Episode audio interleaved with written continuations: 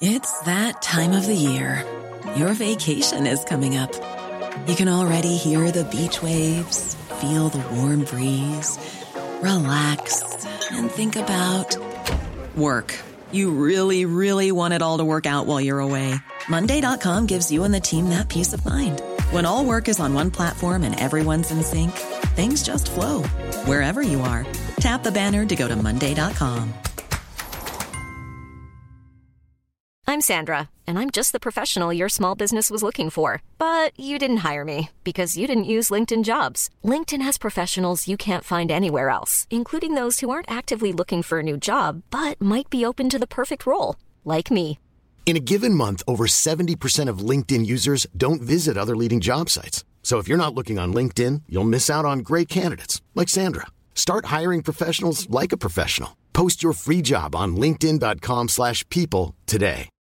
Since 2013, Bombas has donated over 100 million socks, underwear, and t-shirts to those facing homelessness.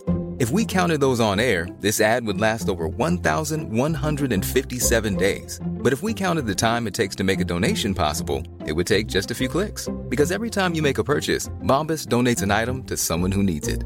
Go to bombas.com slash ACAST and use code ACAST for 20% off your first purchase. That's bombas.com slash ACAST, code ACAST. Svenska snillen är en podd från Ny Teknik som spelas in i samarbete med Sveriges Ingenjörer. Sveriges Ingenjörer är ett fackförbund och en intresseorganisation för högskoleutbildade ingenjörer. Som medlem får du tillgång till flera förmåner, bland annat Ny Tekniks premiuminnehåll.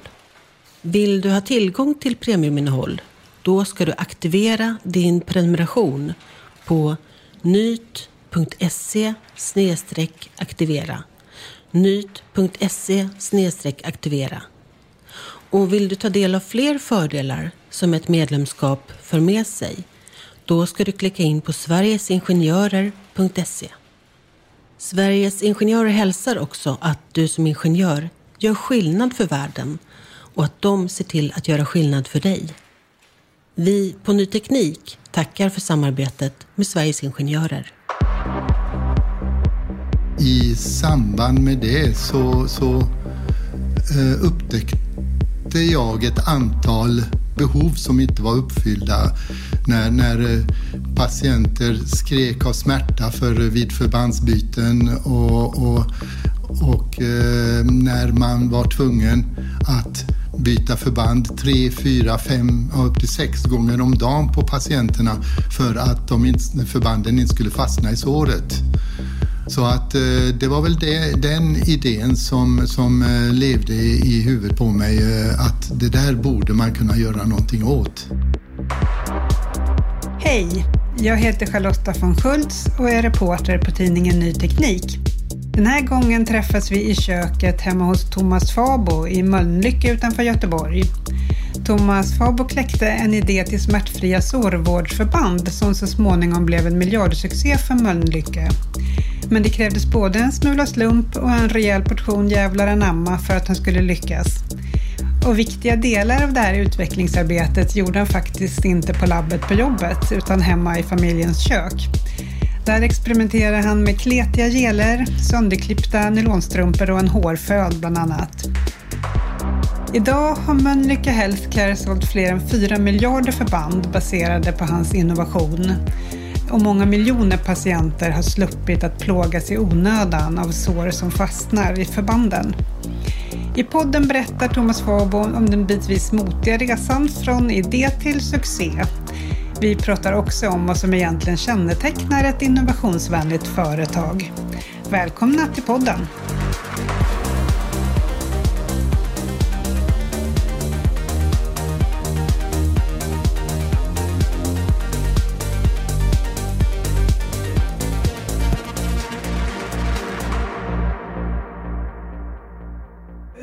Ligger alltså bakom Mölnlyckes framgångsrika sårförband eh, som har lindrat smärta hos miljontals patienter och blev en miljardsuccé. Men vi tar det från början, för att jobba lite i motvind när det här togs fram. Så hur, var det det började här i början av 80-talet och du hade kommit till Mölnlycke? Ja, det var en eh, Det var mitt första jobb inom industrin egentligen. Jag hade jobbat i en kommun och, och, och landsting tidigare. Och eh, det jag upplevde var att eh, Mölnlycke var ett, väldigt, eh, ett företag med väldigt stor frihet för eh, produktutvecklarna. Vi, det var, de, vi hade förväntningar på oss att utveckla affären och utveckla produkter men det var inga stenhårda direktiv om vad, vad vi skulle syssla med utan hitta nya affärsmöjligheter var, var min uppgift egentligen. Och, och då var du, du var ute och besökte sjukhus för att hitta idéer eller hur var det det gick till? Ja, alltså nu efteråt har jag förstått att eh, Mölnlycke var ett oerhört eh, innovationsvänligt företag. Man hade ett, eh, ett ett klimat som var eh, gynnade innovationer eh, väldigt eh, tydligt. Eh, man talade väldigt mycket om Mölnlyckes historia, alltså från ledningens sida. Man pratade om att, talade om att eh, eh, Mölnlycke alltid hade utvecklats genom eh, innovationer och där man förbättrade eh, någonting viktigt för sina kunder och eh, när det blev, och det blev nya produkter utav det produktsystem och till slut nya divisioner. Till exempel blöjdivisionen hade utvecklats eh, från bara en produktidé. Eh, I, i Feminin-divisionen var också utvecklad från e, enskilda produktidéer. Så att eh, det var, det var eh, i den andan eh, i företaget som jag började jobba. Hur kläckte du idén till det här, att, att det behövdes ett förband? Hur, kom, hur, såg du behovet? Ja, det handlade egentligen om att eh, från företagets sida så pushade man på oss att vara ute i vården så mycket som möjligt. Målet för oss eh, i, i vår grupp var att vara ute en dag i veckan skulle vi vistas ut och se på sårvård, se på, eh, eh, träffa kunder, eh, vara med vid såromläggningar. Och eh, i, i, i samband med det så, så eh, upptäckte jag ett antal behov som inte var uppfyllda när, när eh, patienter skrek av smärta för, eh, vid förbandsbyten och, och, och eh, när man var tvungen att byta förband tre, fyra, fem, upp till sex gånger om dagen på patienterna för att de inte, förbanden inte skulle fastna i såret. Dessutom så förstörde man den läkande vävnaden när man bytte förband och, uh, uh, lite för sällan om, om man inte bytte i tid och inte var tillräckligt försiktig. Och, så att eh, det var väl det, den idén som, som eh, levde i huvudet på mig, eh, att det där borde man kunna göra någonting åt. Hur tänkte du att man kunde lösa det problemet? Vad var din tanke? Ja, det var ju väldigt nära att tänka på något material som, som inte fastnar i såret.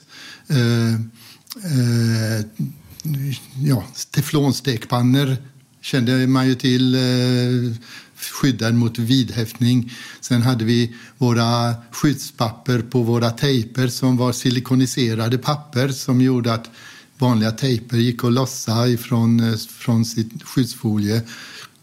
Och då tänkte man på silikonmaterial. Så det var väl de eh, materialen som jag var ute och kik, letade efter men höll på, på länge och se om jag kunde hitta något lämpligt eh, material som var, eh, kunde fungera i sårsammanhang. Men jag måste säga att under ett, nästan ett års tid så hittade jag inget eh, lämpligt. Vi gjorde massa prototyper men, men det, det, de uppfyllde inte alla de krav som man kunde ha. Och vilka krav var det? Var det att det skulle det måste klara såren eller vad? Ja, det skulle, det skulle naturligtvis vara eh, vad ska, biokompatibelt. Det skulle inte fästa i såren när såren, eh, sårvätskan torkade in. Det skulle gå eh, tekniskt sett applicera på och lägga på på förbanden. Och, och eh, men hela tiden eh, alla försök vi gjorde eh, hade några sådana svagheter som gjorde att vägen tycktes inte eh, vara framgångs eller möjlig. Och, och, och hur hittar du ett material som med det rätta klibbet? Ja, till slut. Och det var, där, där är det ju en ren slump eh, då. Det var att en medarbetare till mig skulle gå i pension. Och han eh, jobbade på labbet och eh, så eh, innan han slängde ut allting från sitt, sitt labb så sa han att bad han mig komma och se om jag kunde ta vara på någonting om det fanns något som jag var intresserad av. Och där en burk bland hundra olika burkar och material och, och broschyrer så var det ett mjukt, klibbigt eh, silikonmaterial som, som slime ungefär som var väldigt kul att leka med. Eh, och någonstans där föddes eh, eh tanken att men tänk om detta var någonting och jag frågade eh, André, då, min kollega, vad är det här för någonting? Och då sa han att ja, han visste inte riktigt, men ja, det, det, är något, det ska vara silikon sägs det.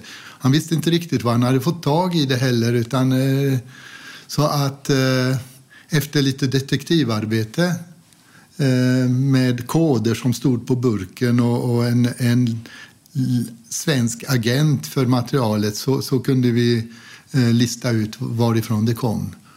Och det var väl egentligen där det, det, var väl ett nyckelögonblick i den här eh, uppfinningen, måste jag säga. Hur gick du vidare sen då, när du hade hittat någonting som var lagom kletigt och hade rätt egenskaper? Eh, ja, ja, jag tog, eh, jagade upp det här företaget. Det var ett eh, företag som fanns i Frankrike, eh, i, i, i Nice, eh, utanför Nice. Och eh, fick kontakt med dem och fick ett, eh, eh några liter varuprov ifrån dem och eh, kunde börja eh, försöka tillverka någon sorts enkla prototyper eh, med det materialet. Och, och, det kändes väldigt bra från början men, men det var det var lite svårt att det fanns inte någon plats på labbet på Mölnlycke då att göra några experiment. För att eh, det var ett, vi var ju så ett litet företag och sårvårdsdivisionen var eh, den minsta divisionen och eh, vi hade egentligen nästan inte tillgång till vårt egna labb. Så att eh, jag fick göra en hel del experiment på mitt skrivbord, kemiexperiment på mitt skrivbord, men inte ens det räckte så att eh, jag behövde lite mer eh, verktyg. Ugn och eh, låsfläkt och sånt. Och det var då, då eh, kom jag på det att jag, jag tar hem det här till hemmet istället. Så att jag höll på i köket eh, någon eh, vecka där och eh, gjorde mina experiment i eh, vår ugn i köket och hårtorken, hustruns hårtork och eh, ja, spisplattorna och, och så. Och, och, och vad, vad, hade du för material eller tyg som du applicerade det här kletet på? för att... Ja, det var, det var ju också eh, en, en, eh, ett problem där, för jag visste inte riktigt vad som, eh, vilken typ av material där silikon, klibbiga silikonen skulle läggas på för att fungerar bäst eh, som sårförband. Eh, så att jag eh, hämtade in en massa olika, tog kontakt med textilmaterialleverantörer och fick lite prover. Men var, jag behövde något mer elastiskt kändes det som kändes det som. Så att jag, jag tog eh, även eh, döttrarnas eh, strumpbyxor och klippte sönder dem och till deras förtret men det fick ju kompenseras så småningom. Men det här gjorde du hemma. Det, det var inte ditt huvud, din huvuduppgift på jobbet då? Eller? Du fick ta hem det? Och... Alltså man hade en väldigt stor frihet. Jag förklarade att eh, jag eh, behövde någonstans att vara och, och, och, det var inga, inga eh, det var min huvuduppgift eh, att eh, så att säga söka efter produktidéer. Så att eh, där, där var det inga problem och det, det, är ju, det är ju det som egentligen karaktäriserar ett eh, innovationsvänligt företag att eh, den här stora friheten finns. Alltså ledningen såg ju entusiasmen hos mig och det, det, det ska räcka för att släppa innovativiteten lös. Då. Som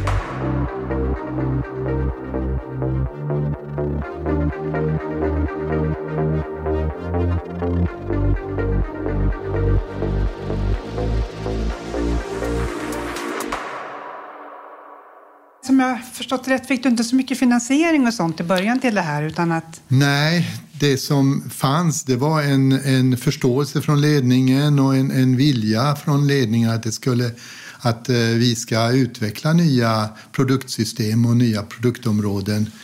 Men, men eh, sårvårdsdivisionen var en väldigt liten division. Vi hade inga, eh, inga ytor att vara på, inga, inte så mycket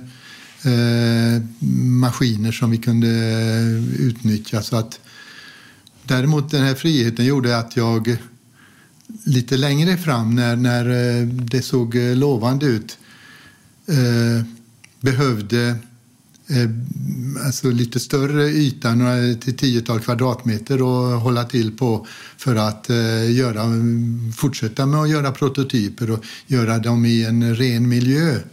Så eh, tog jag helt enkelt kontakt med en ja, kompis på fastighetsavdelningen på Mölnlycke och vi kom överens om att vi skulle hyra in en sån här bod eh, som vi ställde upp på, på eh, företagets gård eller eh, område längst uppe vid, en, eh, vid, vid, vid eh, bakre utgången på fabriksområdet.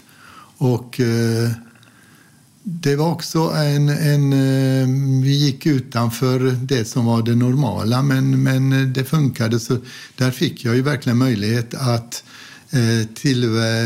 tillverka ett tusental produkter, eller prototyper kan man ju ändå säga, eh, för, som så småningom även kunde utvärderas kliniskt.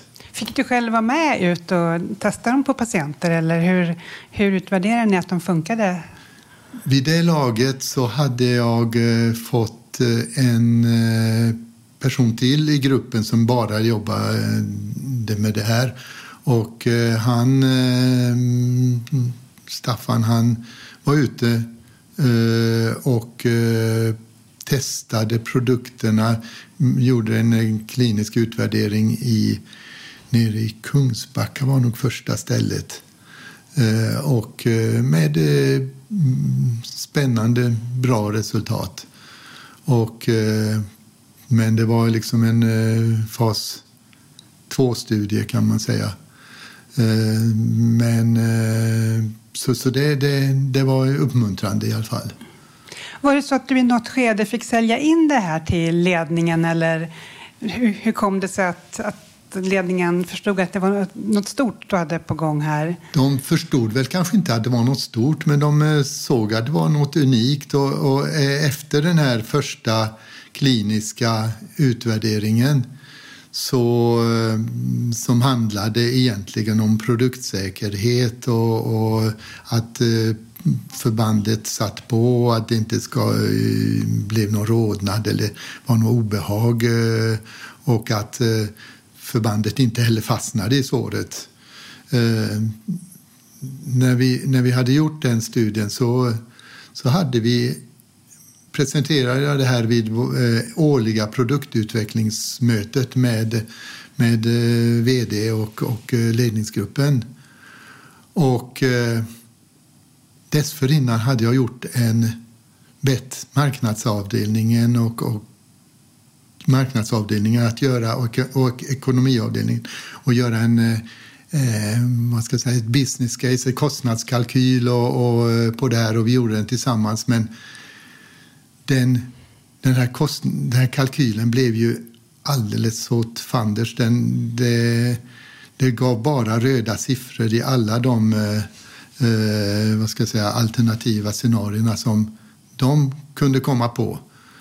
Men den här idén var ju ändå tvungen att presenteras för företagsledningen så då, då gjorde jag faktiskt så att jag, jag avstod ifrån att presentera den här kostnadskalkylen för att eh jag själv ansåg jag att eh, man borde göra på ett annat sätt och, och eh, potentialen var oerhört mycket högre för den här produkten än vad man, de som räknar på det hade räknat med då.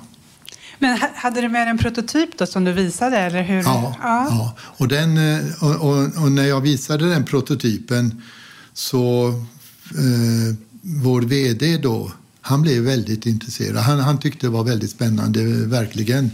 Så att han, och då hade det väl gått två år av det här projektet.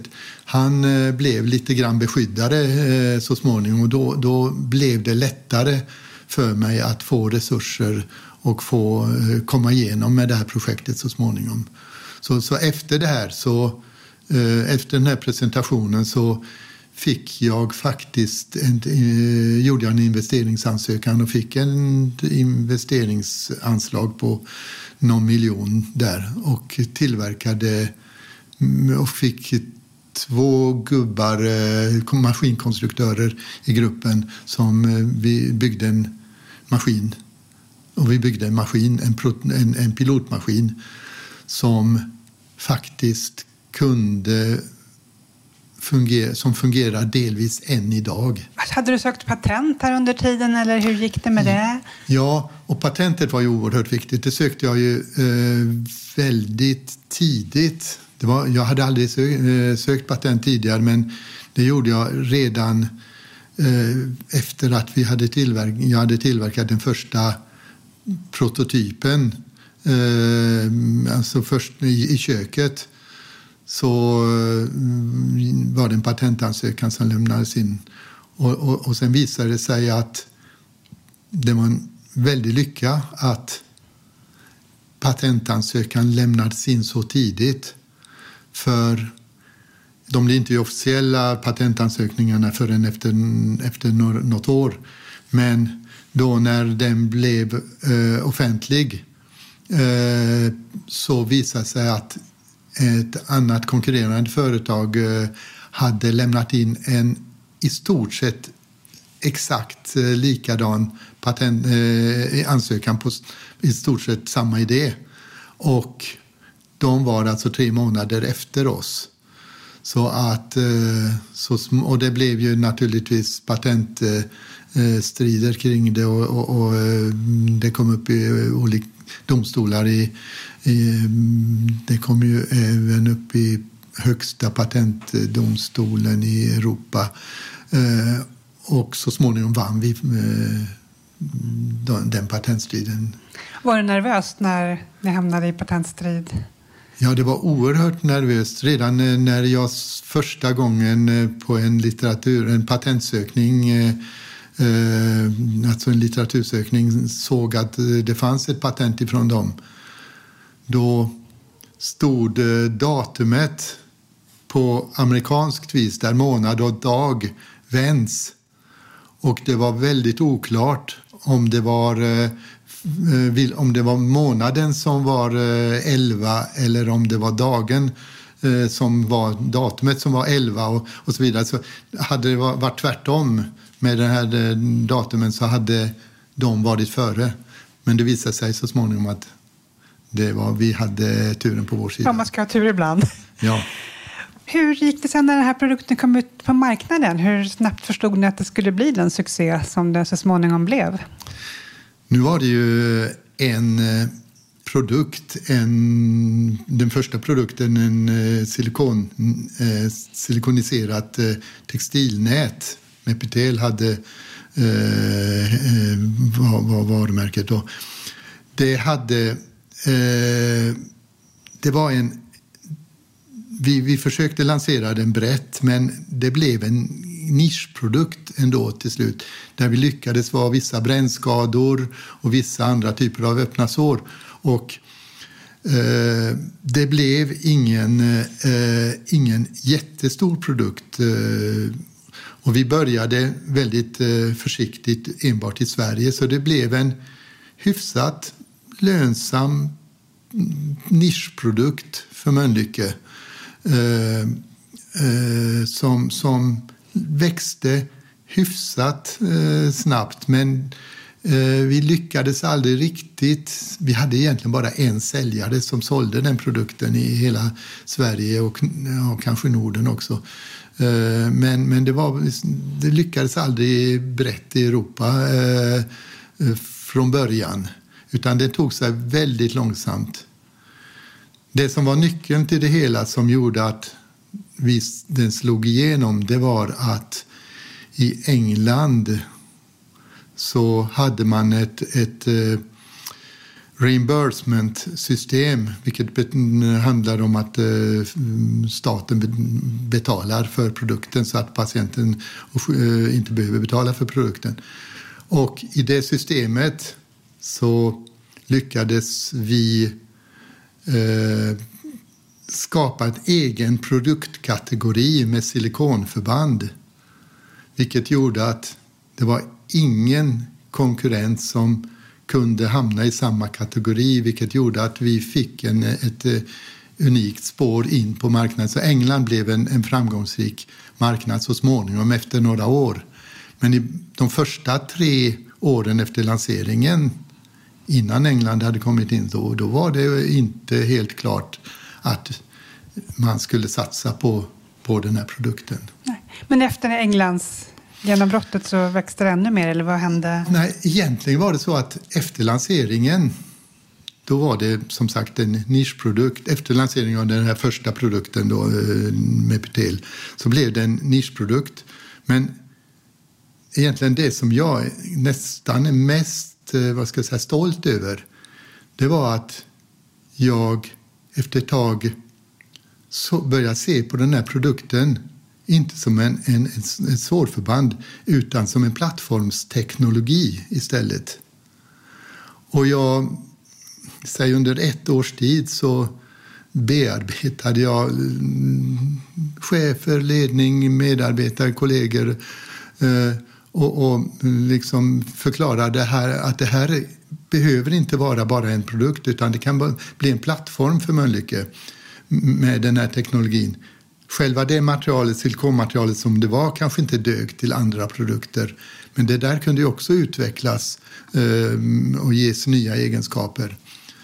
Så att, eh, så att efter ett års lite vad ska jag säga, bearbetning av, av eh, medarbetarna och kollegorna och ledningen så är jag stolt över att jag gick upp till eh, eh vd eller divisionschefen och eh, föreslog att om han gav mig en grupp på tre, fyra personer, fyra personer sa jag nog, eh, och så skulle vi under en fyraårsperiod om vi fick den friheten att ta fram nya produktkoncept baserade eh, på den här teknologin så skulle vi ta fram fyra bra produkter på den här, inom den här plattformen och skapa en, en egen enhet på, på, på detta, för det fanns potential, eh, såg jag.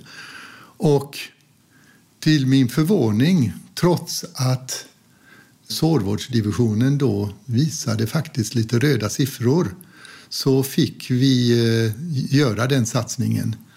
Så jag fick alltså till, inom ett halvårs tid så hade jag anställt eh, fyra personer med, i, i den här gruppen med olika specialiteter. En var duktig på det här med medicin, någon var duktig på mer, eh, mer mot marknadshållet. Någon eh, var duktig på maskiner och, och, eh, och, och eh, tillverkningsprocesser och så vidare. Och vi lyckades tillsammans, precis som vi sa faktiskt, komma med eh, jag tror det var nio patent på de här fyra åren. Nio patent, fyra bärande produktkoncept som var gick, produktkoncept går ju från eh, så att säga, till prototypstadiet med en, eh, en, en eh, beskrivning på hur en, tillverknings, eller en tillverkningsprocess ska gå till och en, ska säga, hur, hur sälj vår argumentation är i, i säljledet då för produkten. Och vilken typ av produkter var det ni kom fram till? Det var sårförband för svårläkta sår.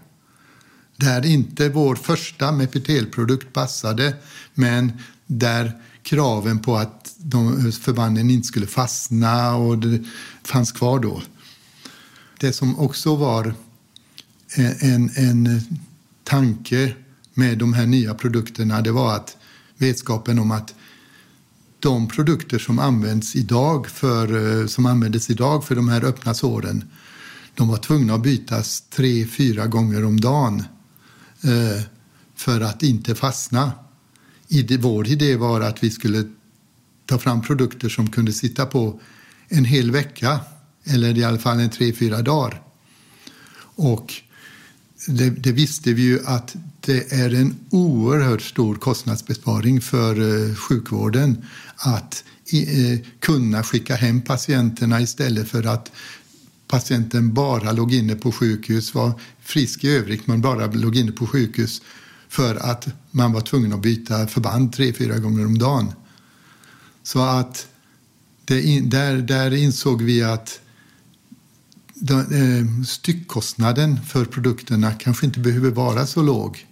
Utan eh, istället för att eh, en, en, ett förband eh, skulle, kostade kanske då på den tiden säg 3, 4, 5 kronor så kunde vi eh, fem, tiodubbla kostnaden. Och ändå så blev det billigare för sjukvården om patienten kunde skickas hem istället och vårdas hemma och bytas var tredje dag. Och väldigt mycket mindre plåga för patienten också?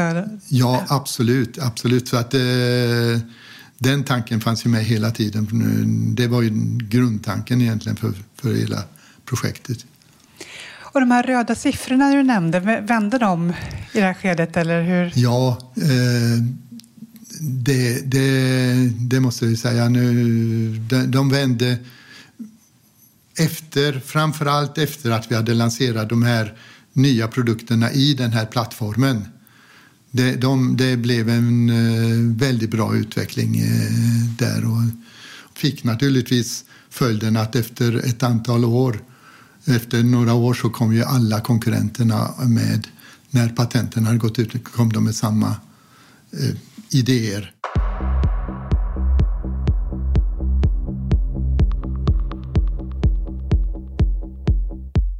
Du ser i backspegeln, vad, vad var den största utmaningen för din del? Man kan säga så här att våga ändå gå sin lite grann en egen väg. Det var jag medveten om. Det är ju ett risktagande. Jag menar, eh, det kunde mycket väl ha mm, eh, naturligtvis eh, gått åt, eh, åt andra hållet med den här utvecklingen, med det här projektet. Och, och jag mm, ja, det var ju inte alla, det var inte alla som tyckte att det var någon idé att fortsätta med det här eh, projektet. Eh, eh, eller börja med det ens. För att så, så, så, det var väl den största utmaningen att våga gå sin egen väg måste jag säga. Jag tyckte det var så spännande. Jag tyckte det var så, så, så unikt det här så det, jag kunde inte låta bli. Och, och de som inte trodde på idén i början, vad, vad hade de för invändningar? Ja, det var högst relevanta invändningar, eh, absolut. Jag eh, kanske hade gjort, eh, sagt samma sak om det inte hade, jag inte hade sett den här idén från början. Bland annat att precis i samma veva, eller något år, ett år efter jag började med det här, så leverantören av den här, det här silikonmaterialet, det var de, den leverantören som tillverkade eh, silikonmaterial till bröstimplantat som blev stämd av ett stort antal kunder för att det här bröstimplantatet eh, eh sprack och, och man eh, hävdade att det gav eh, cancer och, och, och, så vidare. Och det var exakt, ja, exakt samma materialfamilj i, det, i det, de bröstimplantaten som det är i det här förbandet. Och det tog ju många år innan ja, företaget gick till och med i konkurs. Eh, ett stort eh, amerikanskt eh, företag men eh, blev räddad av de, den speciella lagstiftningen som finns kring konkurser i USA och fick fortsätta då. Men, men eh, det var alltså samma typ av material eh, och det tog alltså tre, fyra år innan det blev klart att de inte hade orsakat någon eh, cancer eller någon annan biologisk skada. Däremot stämde det att vissa bröstimplantat sprack.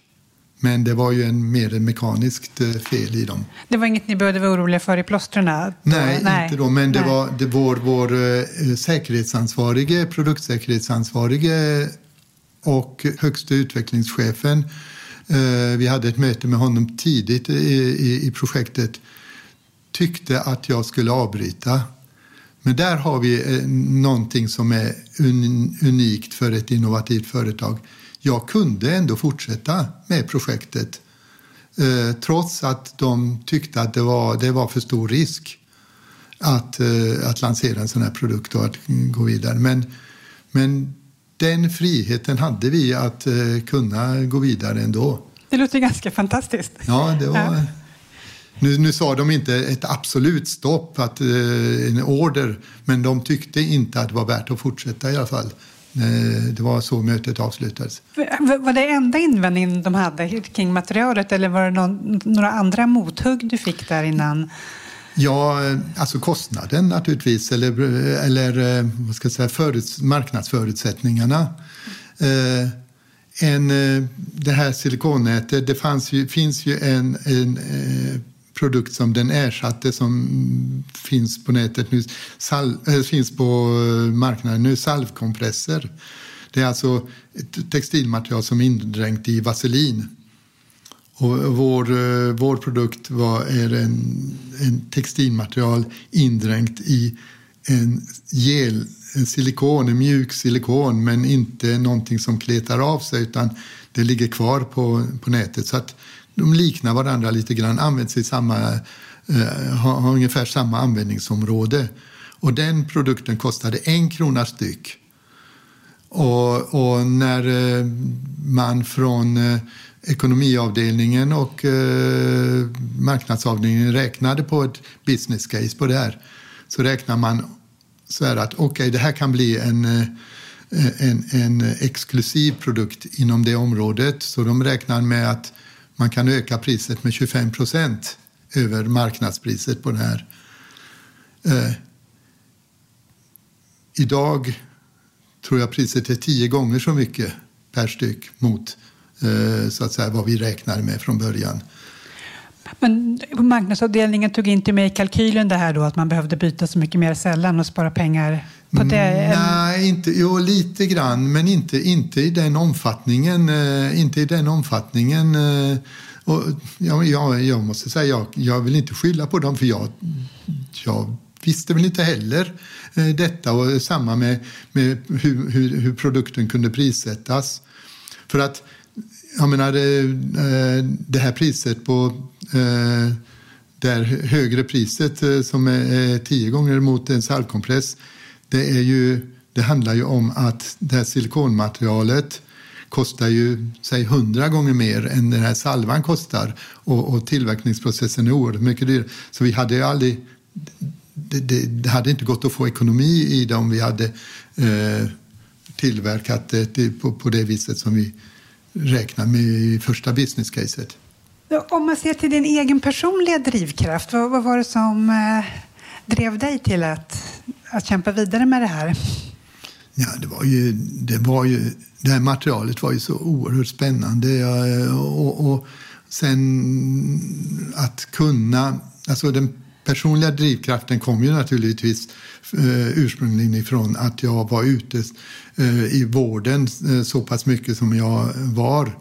Eh, en dag i veckan. Jag reste i Tyskland med våra tyska säljare och såg, såg eh, eh patienter som bara för ett enkelt förbandsbyte var tvungna, tvungna att behandlas med, eh, med starka eh, smärtstillande preparat, opioider och, och och ändå skrek så att säga av, av smärtan vid, vid förbandsbytena och så visste man att det här skulle ju de få göra om eh, en eller flera gånger om dagen i några veckors tid framöver. Så, det, eh, och, och, så, så att eh, de, de patientmötena var ju nog en eh, väldigt stark kraft. Om man säger i efterhand, vad var framgångsreceptet? För det låter som att du hade en tydlig vision och du var väldigt envis. Och så hade du lite tur. Eh. Ja, alltså det här med tur det är ju rätt intressant. Eh, eh jag eh, vet att, och, och, tur, det måste man ha. Eh, men jag, jag, jag, tror att tur, det är faktiskt någonting som man kan påverka. Men jag, jag tror att eh, Ingemar Stenmark, när han hade och ett stort, eh, och vunnit ett stort antal lopp i följd, jag tror om det var 8, 9, 10 lopp i följd, så blev han en gång tillfrågad eh, hur, hur, länge han trodde att turen skulle hålla i sig. Och då sa han att eh, ja, tur, jag, jag vet inte så mycket om tur, men jag har märkt att ju mer jag tränar, desto mer tur får jag. Och nu kom, jag tror inte att det här citatet kommer egentligen ursprungligen från honom, för han hade nog hört det från någon annan. Men, men jag tror att det gäller eh, samma sak här. Är man ute tillräckligt mycket och ser tillräckligt mycket av problemen och eh, hämtar in eh, så att säga, för, förståelse för kundbehoven samtidigt Eh, Eh, eh, är på den tekniska sidan och håller sig uppdaterad med vad det finns för materialmöjligheter och nyfiken och tittar på allt som går att titta, eh, hitta. Så, så någon gång så gör man den, en koppling mellan kundbehov och teknikmöjlighet. Och det är det som är en uppfinning egentligen. Jättebra sammanfattat. Och hur var det du gick vidare sen på Mölnlycke? För visst fick du starta en egen grupp där som hette Columbusgruppen och fick ganska fria händer. Så ja. Berätta vad ni gjorde. Ja, alltså efter den här första konceptutvecklingsgruppen eller utvecklingen som jag hade och utveckla den här eh, produktplattformen så, så såg man ju att det här var ju en, en eh, möjlighet, en intressant sätt, arbets, eh, ett intressant arbetssätt. Så att då bildade vi en fortsatt eh, utvecklingsgrupp eh, som hette Columbus. Och eh, vi var alltså skyddade kan man säga mot, mot eh, våra resurser var skyddade. Man fick inte plocka några, några resurser från oss eller några eh, uppdrag, eh, ge våra gubbar några uppdrag då, utan eh, det var... Eh, vi fick jobba skyddat och vi, under ett antal års tid så tog vi fram ett eh, eh, antal patent och ett antal eh, produktidéer. Då. Var det någonting som blev produkter i slutändan av det ni kom fram till i den gruppen? Numera finns några av de produkterna på marknaden. Ja, det blev, jag ska säga om jag ska räkna efter. Ja, en tre, fyra eh, produkter finns det som, där vi jobbade upp eh, produktkoncept. Det är alltså till första prototypen där man kunde börja räkna på eh, så att säga, möjligheten till eh, en framgång på marknaden. Och varför hette ni Columbusgruppen? Vad var historien ja, bakom namnet? Ja, det, är ju, det, det är ju, handlar ju om att eh, vi ville upptäcka någonting nytt, precis som Columbus. Men vi visste att när man söker så ofta det bästa man finner det är ju någonting annat än det man söker efter. Och det var ju samma med som Columbus gjorde. Han ville upptäcka Indien och, eller Kina eh, och men upptäckte Amerika istället som blev något helt annat. Men inte fel för det. Blev det något sånt i er grupp att ni upptäckte någonting annat än vad ni var ute efter? Ja, det blir ju nästan alltid så att eh, först vet vi inte riktigt vad vi söker efter. Vi söker efter kopplingar mellan kundbehov som vi ser, grundläggande kundbehov och teknik, tekniska möjligheter. Och det är alltid där uppfinningar egentligen uppstår i en bryt, i, i, i en eh, gränslinje mellan två olika säg, kompetensområden. Oftast är det inte någon helt ny teknologi i en uppfinning eller det är väldigt sällan det är någon helt ny att man jobbar med att utveckla en teknologi från grunden utan det är någonting som redan finns på marknaden och redan finns eh, så att säga, beskrivet men som kopplas till någonting oväntat från ett annat område. I, I vårt fall var det medicinen eller sårvården där det fanns ett behov av att inte fästa. Jag menar inom eh, kundbehoven att, att förband inte ska fastna i sår. Det visste man eh, ju i tusentals år hade ett problem. Men, och det här med silikonmaterialet, det här silikonmaterialet som vi jobbade med, det uppfanns just för att eh, skydda mm, elektroniska apparater och gjuta in elektronik i det här silikonet. Och det uppfanns eh, för, eh, ja, vid andra världskrigets början eller, no eller någonting där. Så att eh, båda sakerna fanns på marknaden, fanns eh, tillgängliga. Men det gäller ju att koppla ihop dem, ja. det är då uppfinningen uppstår. Gjorde ni någon ny sån koppling i, i din Columbus-grupp? Absolut. Det var eh, ett eh, material som skulle läggas i såret som var i vätskeform men som när det kommer i såret bildade en, en, en, eller bildade en fast gelartad material. Det var eh, någonting som vi eh, jobbade med. Och det var framförallt den, den, den produkten vi lyckades med. Det var en, en produkt som skulle läggas kring såret för att skydda mot läckage eh, utifrån såret.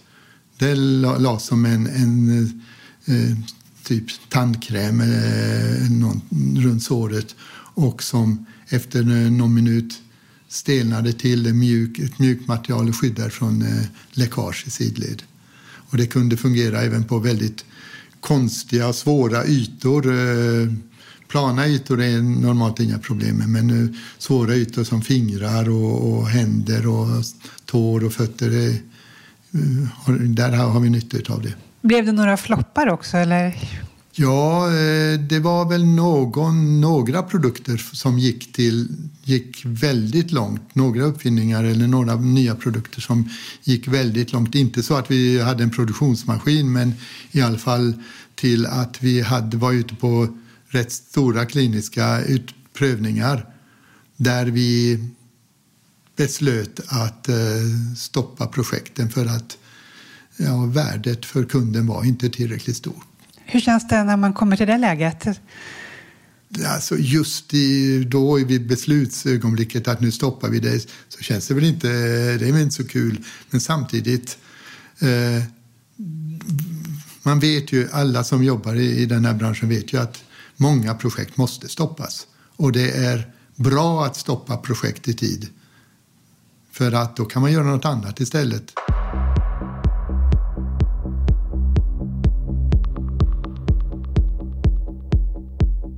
Ifall du själv var VD för ett storbolag, hur skulle du göra för att främja innovationskraften?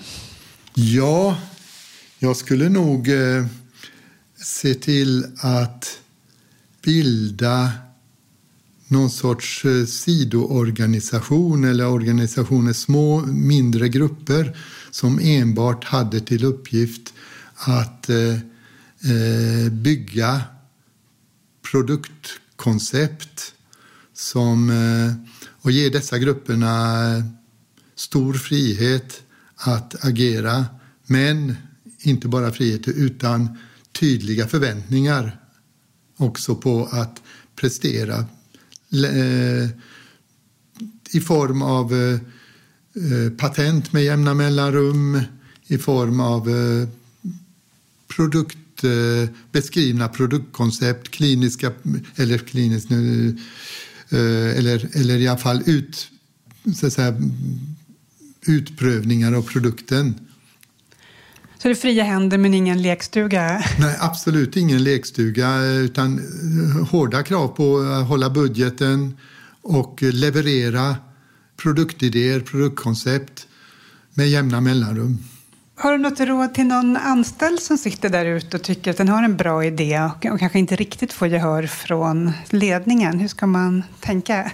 Ja, man får ju eh, känna efter vad det är för företag man jobbar på naturligtvis. Eh, vad, vad, eh, vad, som, går, går, vad som fungerar och vad som inte fungerar. Men, men jag tycker att med min erfarenhet så tycker jag att det kan löna sig ibland att sticka ut hakan och, och våga eh, lite mer. Jag tror att den som vågar, det uppskattas nog ändå av eh, cheferna om man vågar ta initiativ och köra lite grann eh, eh, sitt eget race ett tag i alla fall. Inte för länge, om, men lagom länge. Man pratar ju om sådana skankwork ibland. Ja, och vissa företag eh, uppmuntrar till det. I vissa företag där har man, eh, vad ska jag säga, att man eh, får man nej på ett ställe så har man rätt att eh, gå till någon annan mecenat eller någon annan i ledningen som, som kan så att säga, stödja en. Och det finns olika metoder för att öka innovativiteten på företag. Sen, sen det är klart att hade jag varit chef på, på eh, ett, ett företag eh, och, och, ville öka innovativiteten så hade jag nog eh, startat ett, eh, någon form av program där alla på alla nivåer och alla inom alla olika befattningar ser vad de själva kunde göra för att öka eh, innovativiteten. För var och en, man kan göra mycket på väldigt många olika ställen. Och, och, jag tror att om man fick eh, frågan på ekonomiavdelningen eller på någon annan avdelning om man kunde göra någonting för att stärka innovativiteten så skulle nog det komma förslag från alla håll. Om du sammanfattar, vad, vad är du mest stolt över efter de här, den här, ditt arbetsliv? Jag tror eh, det är insikten om att den här teknologin inte bara handlade om en enstaka nischprodukt eh, utan att det här kunde utvecklas med mycket jobb med eh, silikonmaterialleverantörerna eh, till en, en plattform. Så att det här materialet, silikonet, fungerar tillsammans med flera olika material och har olika, lite olika egenskaper men att det kan användas brett inom sårvård. För en gemensam faktor som eh, alla sår har och allt som man applicerar på huden det är ju att man vill ju inte, ha, man vill ju inte att det ska göra ont när man tar av det. Och där fungerar silikonet eh, bra med lite modifikationer för olika användningsområden. Jättefint. Är det någonting mer du vill lägga till? Nej, jag hoppas att eh, många unga ingenjörer och, eh, ja, eller andra, eh, andra som jobbar på, i industrin eh, vågar göra nya innovationer. För det finns oerhört många icke gjorda uppfinningar fortfarande kvar. Är det någonting du själv skulle vilja göra? Nej, jag vill nog lämna över pinnen till eh, stafettpinnen till nästa generation Thomas Fabo tyckte att Mölnlycke var ett oerhört innovationsvänligt företag. Och för att få veta mer om vad som kännetecknar ett sådant företag har jag också pratat med en expert på området, Leif Denti på Göteborgs universitet.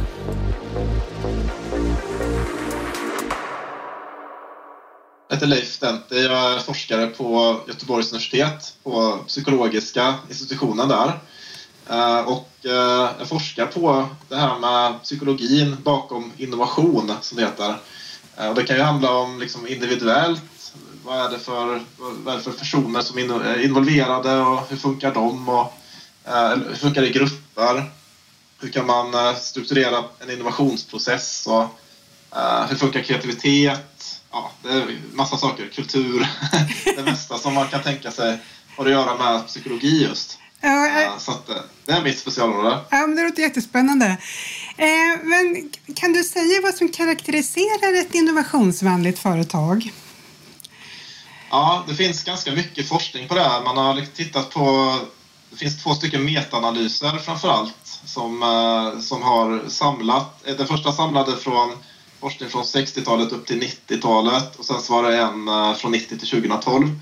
Och eh, det coola med dem det är att de har liksom, vad ska man säga, bekräftat ett mönster som framträder då när man eh, tittar på liksom all forskning som finns kring vad som kännetecknar innovationsvänliga företag. Och sju stycken faktorer eh, framträder och sen är det två stycken som inte riktigt, eh, vi inte riktigt vet så mycket kring så vi kan kanske ta dem senare då. Spännande! Ehm, de tre, de tre första har att göra med faktiskt eh, företagets kompetens. Alltså om det finns rätt kompetens på plats i företaget. Ehm, det är ju så trots allt att man kan inte göra särskilt banbrytande upptäckter om man inte har spetskompetens. Det var ju det som eh, Newton sa, jag står på giganters axlar. Liksom. Eh, och så gör man små myrsteg framåt hela tiden och bryter ny mark. Va? Ehm, så att kompetens är de tre första. Dels är det hur varierad kompetens, det är den första av de här sju faktorerna som finns. Och sen är det hur djup kompetens som folk har. Och sen för det tredje är det tillgång till kompetens som man kanske inte för tillfället har men som man kan ta reda på. Man, det kan ju vara ett nätverk till experter, det kan vara bibliotekssystem som typ på universitetet till exempel finns det ju, uh, har vi en sån här databas då där vi kan leta efter papers och sådana saker. Uh, då har jag liksom tillgång till kompetens om jag skulle behöva ha kompetens då. Så att de tre är de första. Det, så det är, det är det som är lite intressant just att vi, det kommer, det kommer också från kreativitetsforskningen väldigt mycket att den största enskilda prediktorn för individuell kreativitet, många gissar på att här, man ska vara modig eller man ska vara eh, en rebell kanske eller man ska ha tid eller något sånt där. Men det är faktiskt eh, min kompetens, mina kunskaper som är den enskilt viktigaste. Det var lite oväntat uh, tyckte jag. Ja, ja visst är det så. Ja. Um, och det, men det är för att man, man använder sina kunskaper och färdigheter i den problemlösningsprocessen som utgör Eh, kreativitet. Kreativitet är problemlösning. Det är därför, det är därför vi har kreativitet. De flesta liksom tror att bara för att jag inte julpysslar eh, och, och, eller målar eller vad det nu är, eh, då, då kan inte jag vara kreativ. Liksom. Men kreativitet är ett mycket bredare psykologiskt fenomen. Vi, man tror att det här uppstod hos människan för ungefär 100 000, 80 000 år sedan i någonting som kallas för den kreativa explosionen då. Vi började bli mycket bättre på att tillverka vapen och verktyg och även vävar och målningar kom fram mycket bättre och sådär. Eh, och eh, liksom kreativitetens funktion är problemlösning. Eh, för att livet är svårt och kaosartat. liksom.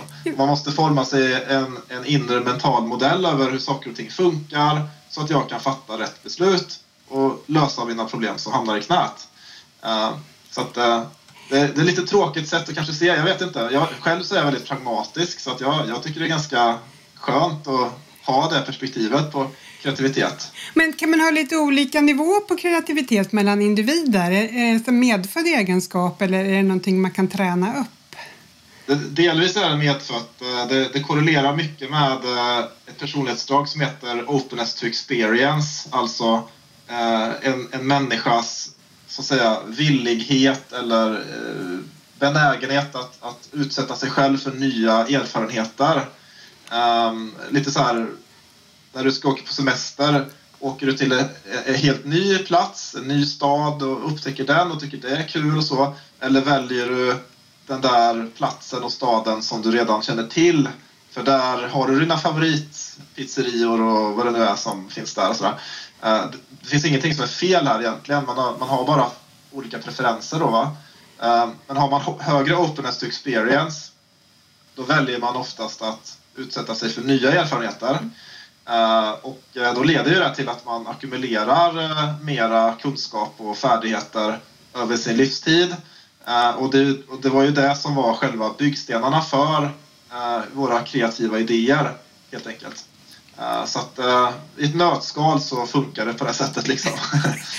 Betyder det att man skulle ha kompetenser då på de här tre sätten, både bredd, djup och tillgång och, och vara ja. kreativ? Var, var det också en faktor eller?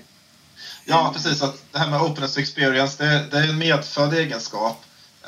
Men men om man inte har det, då kan man också vara kreativ genom att lära sig saker helt enkelt.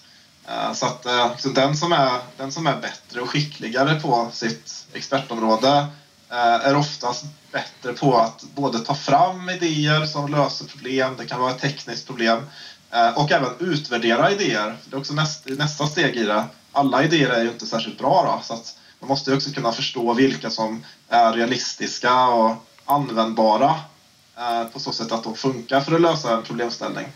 Eh, och det, där kommer kompetensen in hela tiden då liksom, i den processen. Eh, så att de tre första utav sju är, handlar om företagets, som jag sa, bredd utav kompetens, olika kompetenser, djupet på folks kompetens och sen tillgång till kompetens som jag inte för närvarande har. Nummer fyra, den har vi nästan fixat ganska mycket skulle jag säga. Den är modern, en modern organisation har det och den kallas, den kallas för funktionell differentiering med ett fint ord. Ehm, och det är helt enkelt att man försöker att skapa autonoma beslutsfattande enheter. Så till exempel att HR har en egen funktion och de får fatta beslut om sitt område och anställa kompetens som de tycker är vettigt. Ekonomi likadant, marknad likadant. FoU likadant. Eh, och eh, produktion och logistik och sånt där. Istället för att man ska så att säga, centralstyra allihopa eh, från, från, på det här sättet. Då. Så att man, man trycker ha... ut liksom... Man, man ska ha en viss frihet då eller? Ja, man trycker ut liksom beslutsmandatet ja. ut, mer och mer ut i organisationen då. Um, sen kommer vi till två stycken saker och det är kommunikation faktiskt. Intern kommunikation är uh, nummer fem. Alltså att man eh, har en öppen diskussion om nya innovationer och nya idéer eh, som är liksom eh, avväpnad, prestigelös eh, och, som, och, och, även kritisk också naturligtvis. För, som jag sa, alla idéer är inte bra utan, men de måste upp i alla fall på bordet. Det är liksom tvärtom till en tystnadskultur då. Utan här är det en sprakande, livlig kultur där man liksom diskuterar och pratar om nya idéer hela tiden. Ehm, plus att man känner många, eh, det ingår också i det här intern kommunikation, att man känner många olika bekantskaper runt omkring i organisationen. Ehm, vilket också då främjar utbytet av kompetens. Det blir lättare att hitta hjälp eh, om man har kört fast någonstans. Ehm, om, man, om man vet vem man ska ringa så att säga. Så att just att liksom skapa bekantskaper så att folk känner till varandra och vad man, vad man jobbar med och sådär verkar också vara väldigt, väldigt viktigt för en organisation. Då. Kan det vara lite en utmaning nu när allt fler jobbar hemifrån efter pandemin? Att man sitter på distans och inte knyter de här eh, banden ja, lika mycket? Ja, jag, jag tror det. Eh, och eh, Microsoft kom ut med en studie för något år sedan där man hade sett på egen data på Teams. Alltså vem sitter i möten med vem och vem skickar meddelanden till vem och så vidare. Att folk helt enkelt slöt sig. Man samarbetade mer intensivt med sitt eget team eller domän eller vad vi ska kalla det för. Eh, eller stuprör. Eh, men man samarbetade mycket mindre med eh, andra stuprör. Och det, det, det där är inte så jättebra. För det minskar ju kommunikationen mellan stuprören och då blir det ju som att den ena handen inte riktigt vet vad den andra håller på med. Uh, och så minskar man då den här, det här liksom, de här bekantskaps uh, som var så viktigt. Ja. Så att, uh, ja, absolut. Jag tror ju det. det. Det är lite outforskat ännu, men, men jag skulle vilja säga det ändå faktiskt. Ja, intressant. Fanns det några ytterligare aspekter? Ja, faktor fem är extern kommunikation. Alltså hur, hur mycket sysslar man med omvärldsbevakning så att man fattar som företag vad som händer där ute. Liksom, ett fastighetsbolag, oj shit, det är en pandemi, eh, folk jobbar hemifrån, vad ska hända då med oss? Liksom? Hur ska vi hyra ut våra, för, våra kontorsytor och så vidare? Eh, har man inte de känselspröten utåt sett så blir det ju väldigt svårt att förstå hur man ska vara relevant liksom, framöver. Så. Eh, och sen också mängden liksom, partnerskap och samarbeten med externa parter. Det kan vara universitet, det kan vara andra företag Eh, som då hjälper till med det här kompetensutbytet helt enkelt på ett bra sätt. Eh, och sen nummer sju är ju helt enkelt ledningen och i synnerhet ledningens inställning till förändring. Alltså uppmuntrar man kommunikation och eh, innovation, vill man ha sånt? Eller vill man mera förvalta och effektivisera och optimera den affären som redan finns idag?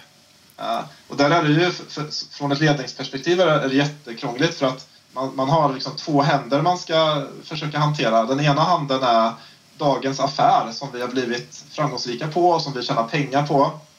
Och som våra aktiesparare eller aktieägare förväntar oss att leverera på och så vidare. Eh, och den handen den kräver ju liksom ett, ett slags optimeringstänkande eh, där, där saker och ting ska bli billigare i varje process och så vidare. Eh, och sen så ska man också med, med den andra handen som man har, då ska man liksom utforska nya affärsmodeller eh, och, och liksom hitta nya marknader och nya intäktsströmmar och sånt där. Och där måste man liksom ha ett tänk som är väldigt annorlunda mot det här första tänket. Eh, och det tänket är ju då det här liksom eh, lite mer entreprenöriellt eh, risktagandet. Man måste kunna stå ut med osäkerhet och man måste kunna stå ut med att vissa försök vi gjorde som kostade pengar, det blev ingenting. Men vi ska fortsätta ändå. Alltså det är ganska jobbigt liksom att använda den handen. Eh, så att eh, ledningsgrupper som förstår att de mm. måste balansera de här två händerna samtidigt. Eh, de är mest framgångsrika då helt enkelt. Mm. Man har ju ibland exempel på innovatörer som sitter lite inom företag och kör sitt eget race, har något skunkwork projektet. Ja, så. Hur, hur vanligt är det och är det någonting som ska uppmuntras? Jag vet inte hur vanligt det är. Jag tycker att det ska uppmuntras. För att eh, det handlar ju ändå om liksom, passioner som folk har. Eh, och eh, man, hur ska man förhålla sig till det egentligen? Jo, jag tror det viktigaste är att man som, som ledning eller chef eh, är tydlig på vilken typ av innovationer eller projekt, e- här, egna projekt som folk sysslar med. Så att, man inte, så att inte folk sysslar med precis vad som helst. Utan att man ger dem en riktning helt enkelt. Um, och sen så tycker inte jag att det är fel, det är min personliga åsikt såklart. Uh, men jag tycker man ska ha passionsprojekt för sig. Uh, för att har, man har ju sett historiskt att det är ganska många sådana här passionsprojekt som uh, visar sig lyckas lite halvt och så får man support och flera blir intresserade och, liksom, och så kan det bli en affär till slut för företaget. Uh, så att, uh, men det är återigen det här, de här två händerna. Hur mycket ska jag mm. styra folk på att leverera på dagens leverans och hur mycket utrymme ska jag ge folk att själva uh, komma på nya idéer och, och, följa sina passioner på det sättet. Kan du ge några svenska exempel på när man har lyckats med Skunkwork som har blivit framgångsrika? Ja, eh, alltså jag, här, jag vet inte egentligen, men det sägs ju att Ericsson bygger eh, historiskt sett har ju byggt mycket på liksom, passionsprojekt som, som individuella eller grupper man har suttit med. Um, så att uh, det, det, kan vara sådana saker. Um, en kompis till mig jobbar också med solcellsutveckling och där, liksom, det är klart att de, de, de vill försöka deras huvudidé är ju att printa solceller på eh, film helt enkelt, så här, liksom plastfilm då som man kan sätta upp eh, eh, så att man kan köra liksom så här, sensorer och andra mindre eh, prylar på solceller istället för batterier och sånt där. Eh, så att och det där var ju liksom ett passionsprojekt från en forskare från början på Linköpings universitet som sen liksom blev eh, att de startade företag på detta då. Eh, så att, ja, kommer inte på någonting bra på ja, skulle jag säga. det är jätteintressant. Den här Thomas Fabo som jag har intervjuat då, eller träffat, han, han berättade att han fick dels väldigt stor frihet och att han samtidigt hade höga förväntningar på sig att han skulle kreera nya produktidéer. Plus ja. att ledningen såg hans entusiasm och eh, uppmuntrade det. Det låter som det ja. spelar lite ihop med det du berättar ja, här. Ja, ja, faktiskt. Just det här liksom, tydliga förväntningar, tydlig riktning för vad, vad, vad för slags produkter är det som vi mm. vill se här. Uh, men sen tror jag att det är viktigt att ge en hel del frihet. Uh, för att uh, det är ju i den friheten som man får, det är ju där som liksom, det som kallas för inre motivation. Alltså att jag, jag vill titta på sådana här frågor och jag vill kreera saker Uh, därför att jag själv tycker det är intressant. Uh, eller att jag själv tycker att det är roligt eller att jag själv tycker att det är spännande eller att jag kan lära mig saker. Inre motivation är mina orsaker till varför jag företar mig en viss sak. Medan yttre motivation, alltså den, motsatsen till inre motivation, det är någon annans orsaker. Det kan vara att någon annan har en, en pengar som betalar mig för att göra någonting. Eller eh, jag, vill, jag vill undvika skäll från någon annan. Uh, och därför så gör jag de här sakerna. Va? Um, så att uh, man har sett mycket i forskningen att just inre motivation uh, är en mycket starkare grund för uh, all, all form av kreativt arbete. Uh, framförallt därför att, alltså dels för att man, det är enklare för oss att rekrytera våra kognitiva resurser, våra, att faktiskt fokusera in på en uppgift och göra det liksom intensivt under dagar och kanske även kvällar och helger. Eh, det gör vi om vi är in, inre motiverade. Och sen också att många, liksom, många den kreativa processen handlar ju väldigt mycket om att man, man kommer två steg framåt och sen så händer det någonting eh, som man inte räknade med. Och då tar man ett steg bakåt. Och att hela tiden göra den valsen när man ska två steg framåt, ett steg bakåt och komma över de motgångarna som, som, som det innebär eh, då är det mycket bättre att man utgår ifrån inre motivationsgrunder än yttre motivationsgrunder helt enkelt. Eh, så att det gör folk mera rustade för att klara av den osäkerhet och de så att säga, snedstegen som det innebär att faktiskt vara ute på helt okända vatten och göra banbrytande saker. Och det kanske också handlar om en företagskultur där det är okej att man misslyckas? Som... Ja, ja, verkligen. Den, den, den på ingår... Eh, om vi ska gå in på liksom kulturforskningen så finns det ett antal eh, modeller eller taxonomier då som finns, kanske runt 15 stycken. Eh, liksom, det finns även en, en, svensk forskare som heter Göran Ekvall som har tagit fram en, en sån också. Eh, men då är det här med det som kallas för psykologisk trygghet en central del i de här modellerna. Eh, där jag, jag måste kunna känna att gör jag ett misstag så blir det inte stor dramatik och stora konsekvenser. Ehm, så länge det var liksom ett, ett eh, så att säga, ärligt misstag där jag inte, jag, jag ville inte skapa konsekvenserna, det bara blev så ändå. Ehm, och sådana misstag är det ju jättedumt om man bestraffar folk på. Och där brukar jag, eh, när jag är ute och föreläser och så, så brukar jag prata om det bästa man kan göra som chef, det är att man gör en lista. Men när man har två listor. Den första listan är, det här är alla, alla röda fel som finns. Och röda fel är alla fel och misstag som vi verkligen måste undvika. Det kan vara typ att vi ska inte bryta mot lagen, vi ska inte muta utsätta folk, ja, muta någon, vi ska inte utsätta folk för fara eller skada. Det är så röda fel. Och sen så gör man en till lista och det är en lista på gröna fel. Och de gröna felen, det är sådana misstag och fel som vi måste kunna acceptera inträffar om vi ska ta oss någonstans. För det är, alltså innovation är en vals. Det är två steg framåt, Eh, steg bakåt. Eh, en slank kan hit, en slank kan dit. Man kommer att göra misstag. Eh, och då måste man, genom att man känner till den där, vilka gröna fel som finns, då, blir det, då har man liksom spelkort på handen helt plötsligt. Då vet man vad man kan riskera, vart jag inte ska gå och riskera saker. Så att, absolut, jätteviktigt med den här toleransen för misstag där. Ja, jätteintressant. Eh, ibland kanske man har en bild att det är lättare för unga uppstartsföretag att vara innovativa än, än för stora etablerade företag. Ligger mm. någon sanning i det? Jag, jag har funderat på det jättemycket faktiskt. Um, jag trodde det från början. Att, uh, för, för caset är ju i så fall att, som jag sa lite tidigare, det, här, det kallas för uh, det ambidextrösa dilemmat. Att man ska använda de här båda händerna samtidigt.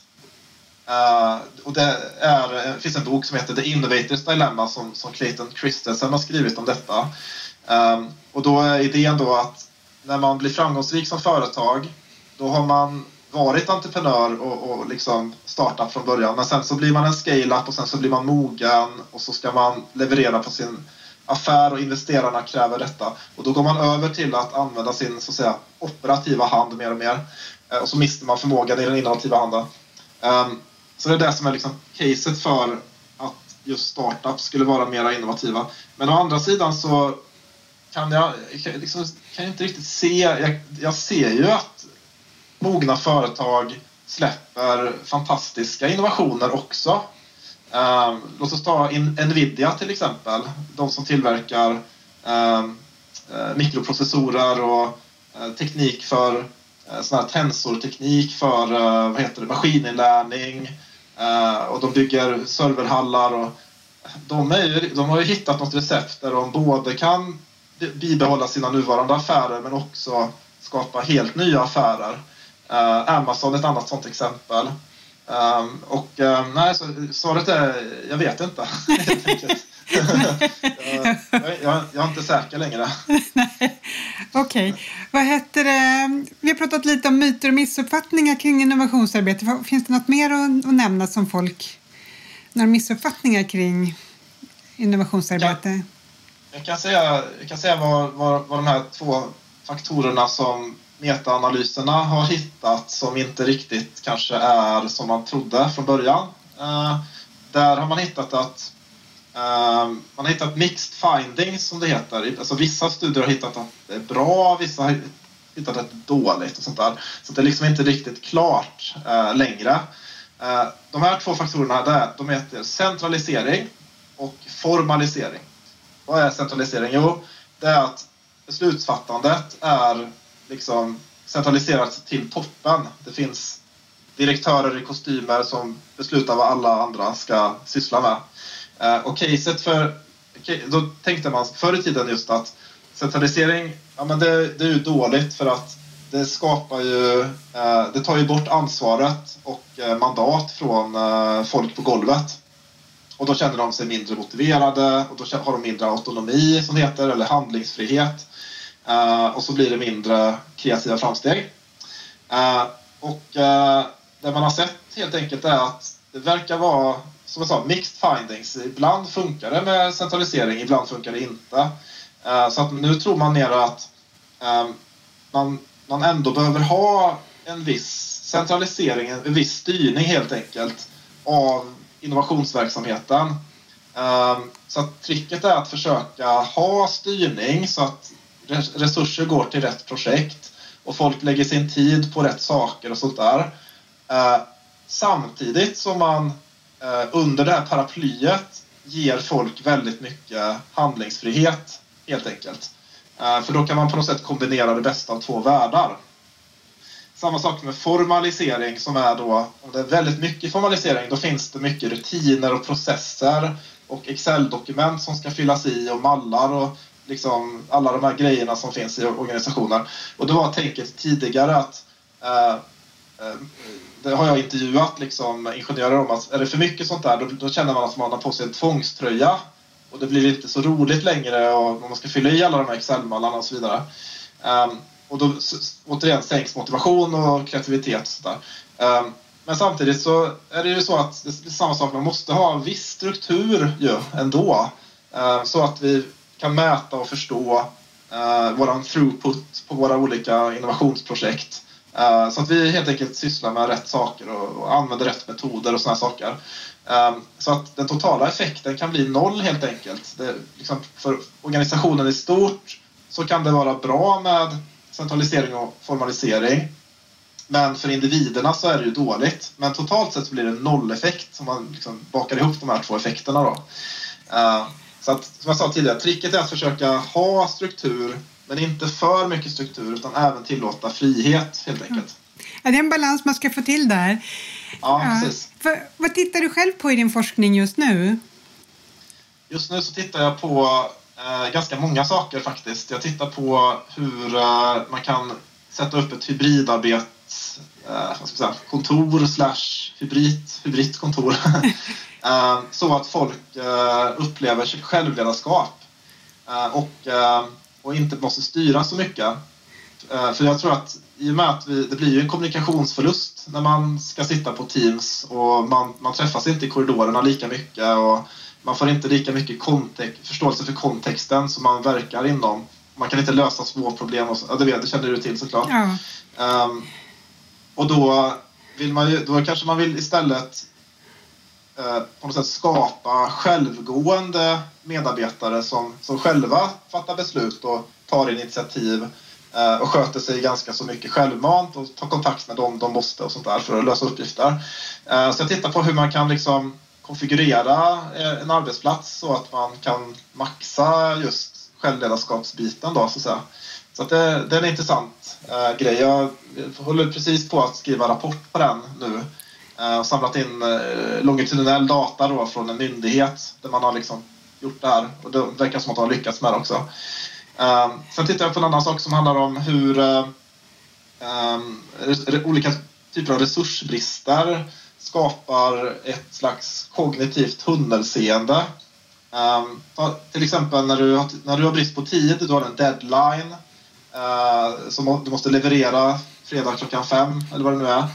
Då får man ju, vad händer då? Då förändras ju ens tänkande lite. Man blir ju väldigt fokuserad på att göra klart det man skulle leverera. Eh, och då får man typiskt sett en motivationsboost för att just bli klar med det. Men samtidigt så kommer den motivationsboosten med en kostnad. Och det är att alla andra sakerna som inte var viktiga här och nu, de tenderar jag att skjuta upp tills nästa, nästa måndag. Eh, eh, eller i värsta fall så ser jag inte ens att jag måste göra de sakerna. Eh, så över tid, om folk sysslar med alldeles, för mycket av det här som kallas brandsläckning, mm. då tror vi att innovationskapaciteten kan minska då helt enkelt. Därför att innovation är en framtidsfråga och leverans är en här och nu-fråga. Så att är man för mycket här och nu då kanske man inte förstår eller ens ser att vi måste också fundera på morgondagen. Då, va? Uh, så det, det är ett, ett, nytt sätt att försöka förklara och beskriva uh, hur en arbetsplats kan, kan antingen främja innovationer eller motverka innovationer genom den mekanismen som tunnelseendet innebär. Då, helt enkelt. Det låter också intressant. Det kanske blir någonting vi kan återkomma till framöver. Ja, ja. verkligen. Ja. Men du, jag får tacka så jättemycket att du ville vara med i den här podden. Ja, tack själv. Verkligen. Tack så mycket. Stort tack till Thomas Fabo och Leif Denti. Och stort tack även till dig som har lyssnat på det här avsnittet av Svenska snillen med mig, Charlotta von Schultz. Har du frågor får du gärna höra av dig till redaktionen nyteknik.se. Vi tackar även Sveriges Ingenjörer som vi samarbetar med i det här avsnittet. Vi hörs igen framöver i fler avsnitt i serien Svenska snillen.